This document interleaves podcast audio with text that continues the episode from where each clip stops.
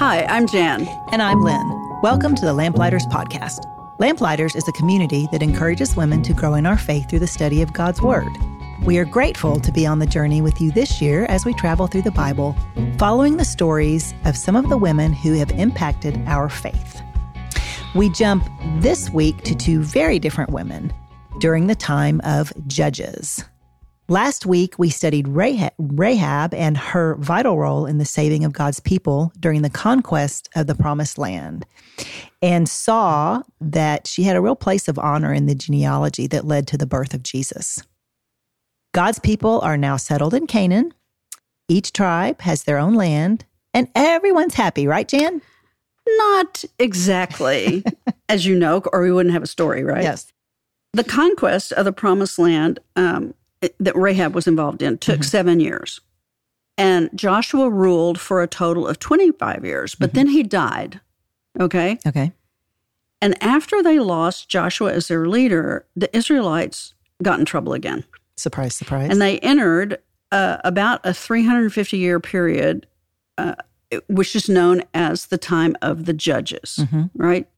And it's a familiar pattern. We will see it over and over and over again, kind of rinse and repeat. It's rebellion, retribution, repentance, restoration. Mm-hmm. Okay.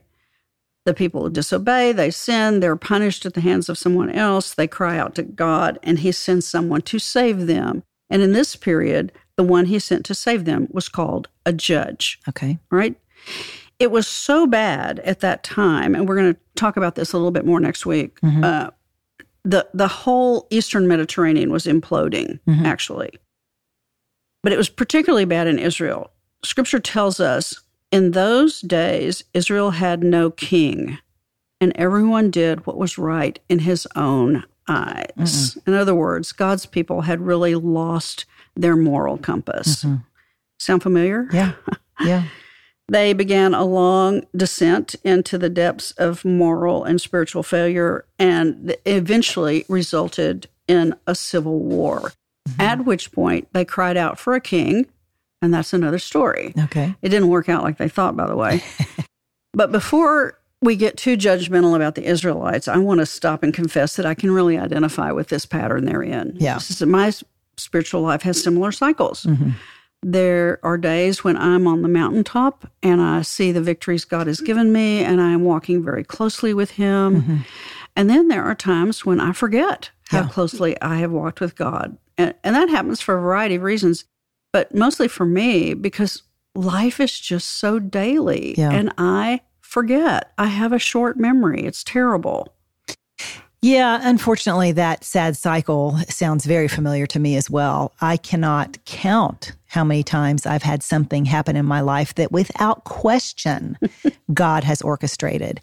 And I've thought to myself, I will never, never forget, forget, this. this. yes. and, you know, it seems like a little bit of time goes by and that excitement starts to fade.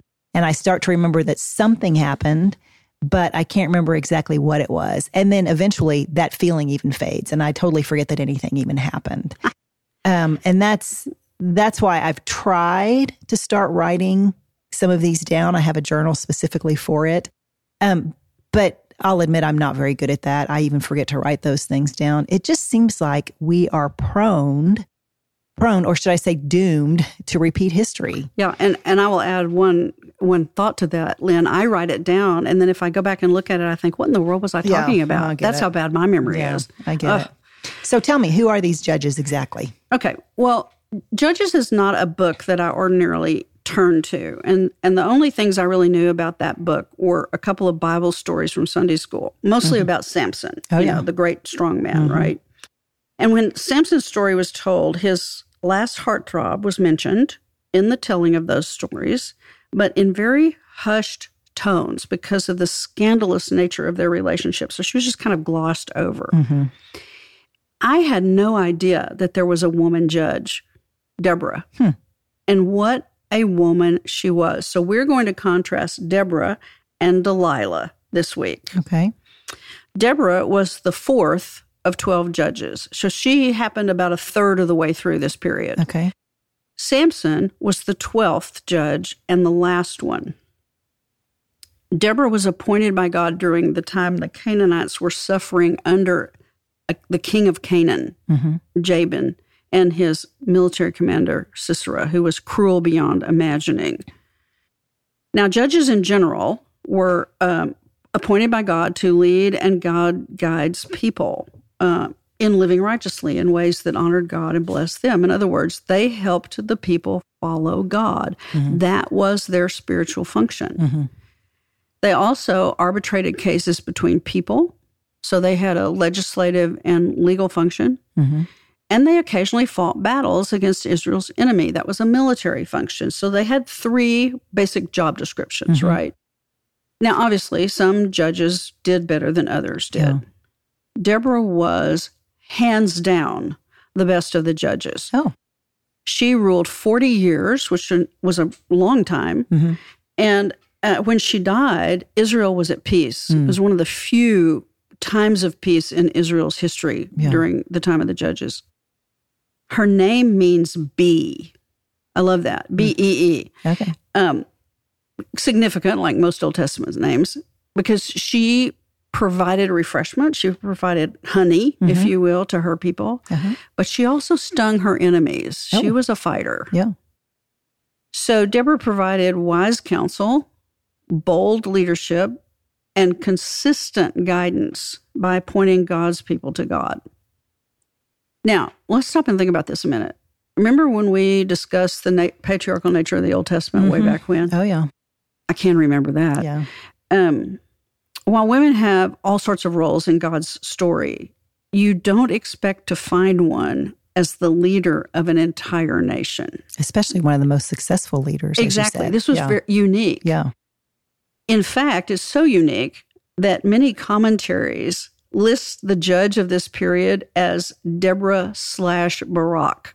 That's her military commander. Okay. As if a woman couldn't possibly lead oh, right. God's people yeah. by herself. Yeah. I think that's hilarious. But if you read the actual text, it's clear that God appointed her to the office of judge, mm-hmm. not a joint judgeship. Deborah took up the mantle of governance in a strong and very graceful way. And when we meet her, God's people were under the thumb of that Canaanite king Jabin, as I said before. So they were in the oppression as discipline and crying out phases of that cycle that we talked about. Deborah was a bold and brave leader, and she acted on God's direction, summoned her general Barak to fight against Jabin's troops and the leadership of Sisera. And I'm going to let the friend, our friends talk about that in their small groups. But just one thing I want to say if you haven't, please cheat and read ahead uh, at the end of Judges chapter four. Read about the end of Sisera, right? It involved another bold and brave woman, and uh, it comes with a strong rating because of bloodshed. I'm just warning you. Okay. Well, I this is what I'm loving about studying this year because there are all these women who were obviously very important women. I mean, a 40 year reign, reign yeah. is no insignificant thing. And like you, I hadn't, I didn't know anything about that. So mm-hmm. we're off to a good start. Um, and I love knowing about her name. Uh, these, the significance of these names just fascinates me. Um, and the way it linked to her wisdom and her bold leadership. And knowing how women were thought of, she must have had a real presence about her mm-hmm. to have been in authority for 40 years. Um, the only way that that could have occurred is with divine intervention and her obedience to God's call. Exactly. So, what else do we know about her? Well, we know how she's described. Um, she's described as a prophetess, one of only five women in the Bible with that role. Mm-hmm. We have Miriam, we uh, studied her. We have Huldah, Isaiah's wife, and the other one is, I won't get it right, but bear with me, Noah. Noadiah, Noadiah. She, however, was a false prophet. So there were only four women prophets in the Old Testament, and Deborah was one of them. She's also described as judge of the entire nation, mm. emphasizing the fact that she really was over everyone. Mm-hmm.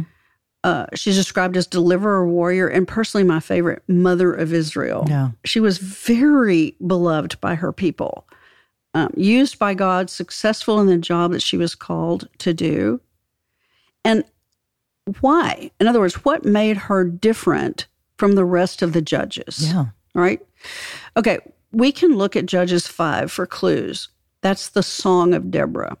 She is crediting with writing that victory song after the victory over the Canaanite king. It's one of the longest poetic compositions in the Bible, and according to one commentary, uh, has the oldest Hebrew Oh, in Scripture. okay. I can't vouch for that. I don't speak Hebrew Right. or write it or read it or anything. Yeah. Anyway, uh, Deborah's song echoes Miriam's song after the people of God were delivered from Egypt through the Red Sea. And it's, it's basically a recounting of Israel's wars and the power that God has fighting for them. It's to remind the people. So the constant refrain in this song is bless the Lord. Mm. Bless the Lord. Bless the Lord. It's the secret of her success is her life with God. Yeah. She's chosen and equipped by God for a specific time and a specific task, and how she took that up was remarkable. She listened, she didn't hesitate, she didn't argue, she didn't want a second plan. Mm-hmm. When God said go, she went. Yeah.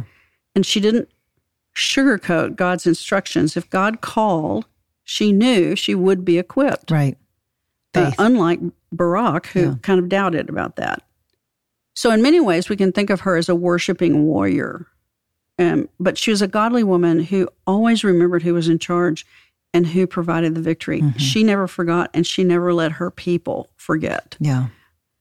So, in this song, she encourages and strengthens her people's faith. She praises the valiant warriors who fought the battle, but she gives credit to God for the victory Mhm. and bless the Lord. That's what she keeps saying. You bless the Lord by praising and praying and sharing and serving and obeying, knowing that God sees you. Mhm. And quoting our pastor Thomas in a recent sermon, when we reach out to him, he is already reaching out to us. Yeah. And the the proof of her longevity as a judge is the fact that she had that kind of relationship with the Lord. It's such a beautiful picture. Mm-hmm. And definitely, Deborah is one of these women of the Bible we're going to study this year that I wish I could be more like. Um, she clearly had the gift of faith because when God called, like you said, she responded. She Mhm. responded immediately. She was obviously a woman of wisdom, but rather than pridefully relying on her own wisdom, she acknowledged its source and followed God in obedience. And, I- you know, I think we can probably add humility to her descriptors Mhm. because despite a clearly successful reign, she didn't see it as anything she did, but rather what God did through her. Yeah. Bless my, bless the Lord, bless the Lord. That's, Mhm. that's the proof right there. And, you know, leadership can be a very powerful drug. All we have to do is check out the news any given day and see how power has ruined so many people. Mm-hmm. So, yay. Um, Hey, she's fabulous. yes, yay. But we have another woman in our lesson today Delilah. Where do we start with Delilah? Oh, yes. Okay. This is one of the fun things about this study this year is what in the world do you do with these women? Remember we talked way back in the beginning about women being complex and multifaceted? Yes. So and and we were encouraged to look at them as both and, not either or. Mm-hmm. Yes. In other words, both they were both gifted and they had a shadow side. Of course. Okay. But that's really difficult to do in this lesson. Okay. I'm just All telling right. you Okay. because the contrast is so stark Yeah. uh, between a godly woman and and one who isn't. Right. Okay. The story of Delilah is brief. We aren't given too many details about her. Interestingly enough, commentaries almost completely ignored her. Hmm. And yet, she played a decisive role in God's story because it was after the debacle with Samson that the people cried out for a king, Okay. which led to David hmm and the line for the Messiah. So she does play a critical role. God does use her. Um, there's a lot of conjecture about her. Many stories have been written about her, all of them with titles straight out of the tabloids. Um, even an opera based on her action. Oh, But her story is so interwoven with Samson's that his story becomes the context for hers. And they are inseparable. In fact, what do you think of when I say the word Samson? Delilah. They just Exactly. go together. Yeah, they just go together. Yeah. So it's important to know a little something about the last judge. Um, when I sat down to actually read the story of Samson, let me just say the Sunday school versions of his stories were well and truly sanitized for little ears. Yeah. Samson was a white hot mess from the very beginning. Now, at the time of Samson's appearance, the Israelites were suffering under the thumb of the Philistines, not the Canaanites. That was under Deborah. Okay. This is the Philistines. And their cruelty was almost unimaginable. Samson's birth was miraculous. It was announced by an angel, and his name means son, S U N Mm-hmm. uh, a hopeful sign that he would bring light and life to God's people, right? Mhm. Additionally, he was dedicated to the Lord from birth by a Nazarite vow. Now, that was a vow where the person would not touch alcohol, would not touch dead bodies, um, would not shave their hair, and because the body was supposed to be pure and remain pure in service to the Lord. Right. So Sam, Samson had all these strictures on him as because of the Nazarite vow. Mhm. He was gifted with almost supernatural strength Mm-hmm. as long as part of that Nazarite vow was held. That's we'll get to that at Yeah, the yeah. end. So it sounds pretty good so far, right? Yeah. Okay. It's important to remember because of what follows that Samson was used by God as an instrument to punish the Philistines for 20 years. Okay. For 20 years, he was not just a burr under their blanket, he was a dedicated, ruthless enemy. okay. Okay. And while he was not the wisest of judges, God still records Samson in the list of the faithful in Hebrews chapter 11. I couldn't believe that when I read it. Okay. After I read Samson's Yeah. story, proving God is a God of grace. That's right. At any rate, in the first half of his judgeship, scripture tells us, quote, the Holy Spirit rushed upon him. In other words, Samson was empowered by God to judge the Philistines, right? Mhm. By punishing them. But despite his incredible strength, Samson was a morally weak man, and he was ruled by his appetites, Hmm. mostly lust Yeah. and impatience. He couldn't wait on anything. He didn't seem to be able to stay away from women, and particularly women who belonged to the enemy. Oh. He was very casual about keeping various parts of the Nazarite vow, all except the one about his hair. Okay. Now, during the beginning of his rule, he saw a young Philistine woman and begged to marry her. This is im- important because it sets up the context for the battle that comes Okay. with the Philistines. His parents said it's not a good idea. He begged to marry her. He stubbornly and relentlessly and rebelliously insisted, and so finally he did. So it's in this part of his life that you have the stories of Samson killing the lion with his bare hands, Yes. right? Yeah. and presenting a riddle to his male guests at the wedding. He thought he was way smarter than he really was. um, at any rate, he was manipulated by his wife into losing the bet because she found out the answer to the riddle. Oh. And he took revenge against the Philistines. Now, note, the text tells us the Spirit of the Lord came on him in power. Okay. He killed 30 Philistines. As a result, his wife was given to somebody else, which of course made him furious. Yeah. So he took revenge again against the Philistines by tying 300 foxes. Don't ask me how he gathered them up. They tied them together by their tails, and he, he fastened a torch to each set of tails and set them loose in the fields at the time of the wheat harvest. So hmm. the Philistines were then going to face famine Yeah. Because of what Samson had done. That resulted in the Philistines burning his wife and her father to death. Oh gosh. I know. Now, you never heard that in Sunday school, did you? No, you? I didn't. I No, didn't. okay, You're but you can see this is just a mess. Yeah, it waiting is. to have a disastrous result. hmm Because of the foxes and the wheat thing, the Philistines swore they revenge, and they knew they had to destroy Samson. Yeah.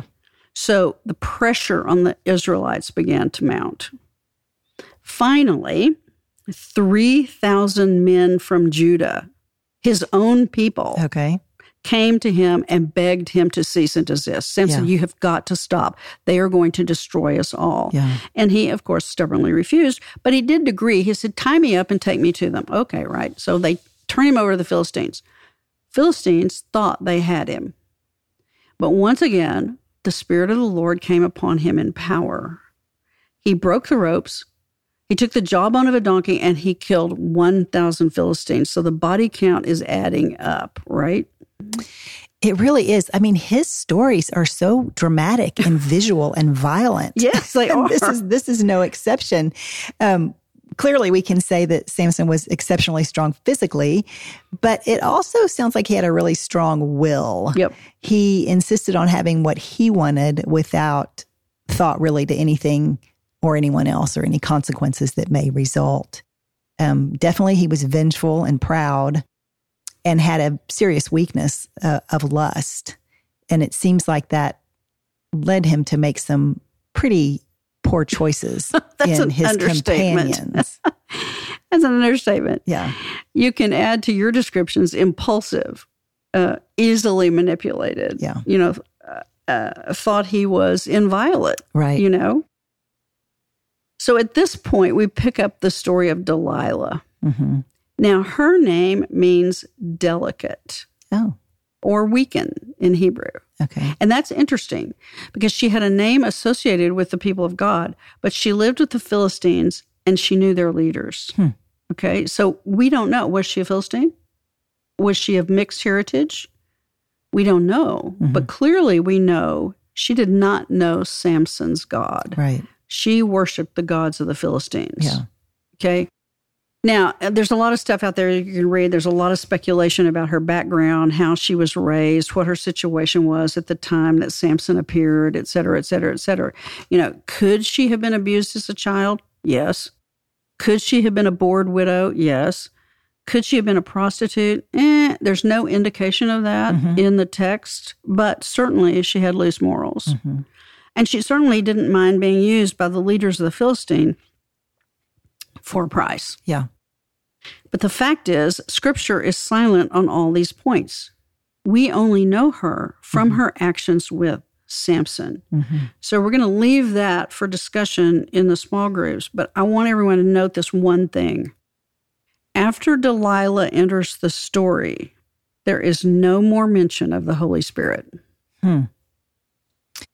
Yeah, the Holy Spirit, this is a good reminder for those who weren't in our Holy Spirit um, study a couple yeah. of years ago that in the Old Testament, the Holy Spirit didn't come on you once for all time. He came for a purpose and then he left. And clearly, when you look at Samson's story, you see that because Yeah. when he's making good decisions, the Holy Spirit is upon him. When he is not making good decisions, the Holy Spirit is not who's guiding him. His pride is, Yeah. and his willfulness is guiding him. When- When he is acting as God's judge, Yeah, he's empowered by the Holy Spirit. right.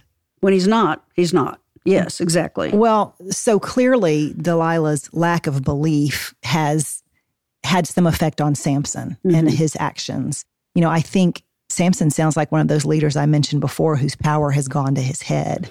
you know, he was no longer listening to the guidance of the Holy Spirit, but instead he was using his power for his own satisfaction, um, which I'd say is a pretty strong warning for us to see and to absorb. Mm-hmm.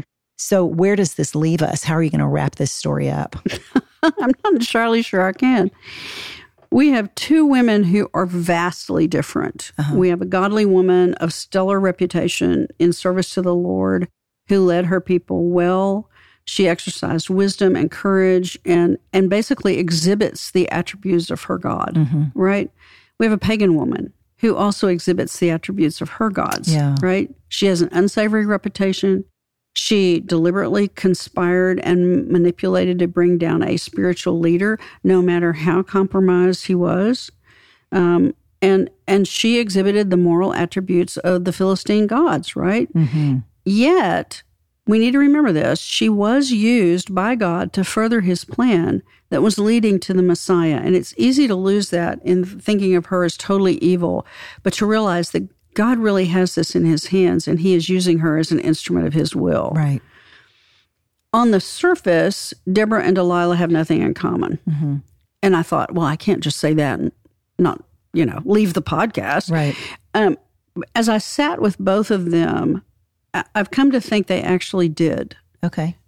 They were both fighters, Okay. I see but that. they just fought for a different cause. right. Yeah. Deborah um, was the mother of the nation. She fought for her children through prayer, Mm. through listening to God, through exercising wisdom and restraint, stepping out in faith, um, not ridiculing her commander, but supporting him when he waffled.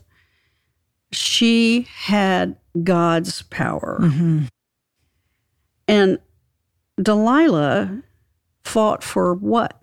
Yeah. You know, herself, Mm. the Philistines, for money, for the sheer joy of being able to lie, manipulate, and whine her way into getting what she wanted, for the power it gave her in life to get these men to do her will. She had power of a different type. And if there's any one of us who has never resorted to whining and complaining and manipulating to get her way, I want to hear from you because I need lessons Yeah, from you, right? that, it's just yeah. a common kind of thing in Yeah. our lives. So here's the question I want to leave you with this week For whom do you fight? And what tactics do you use? That could be a really eye opening uh, thing to look at. It was for me. Yeah. And uh, I want to tack something on to your two questions. And this is just for me personally because it's something that I need. And that is the why are you fighting to begin with? Oh, because it's fundamental for me because far too often is that the answer I'm fighting for has something to do with my own selfish motives rather than because I've been called to fight for a greater good. Mm-hmm. And until I'm sure of that answer, I'm wasting everyone's time and energy. No, that's good. What are your motives? Yep. So I think that's it. Until next time.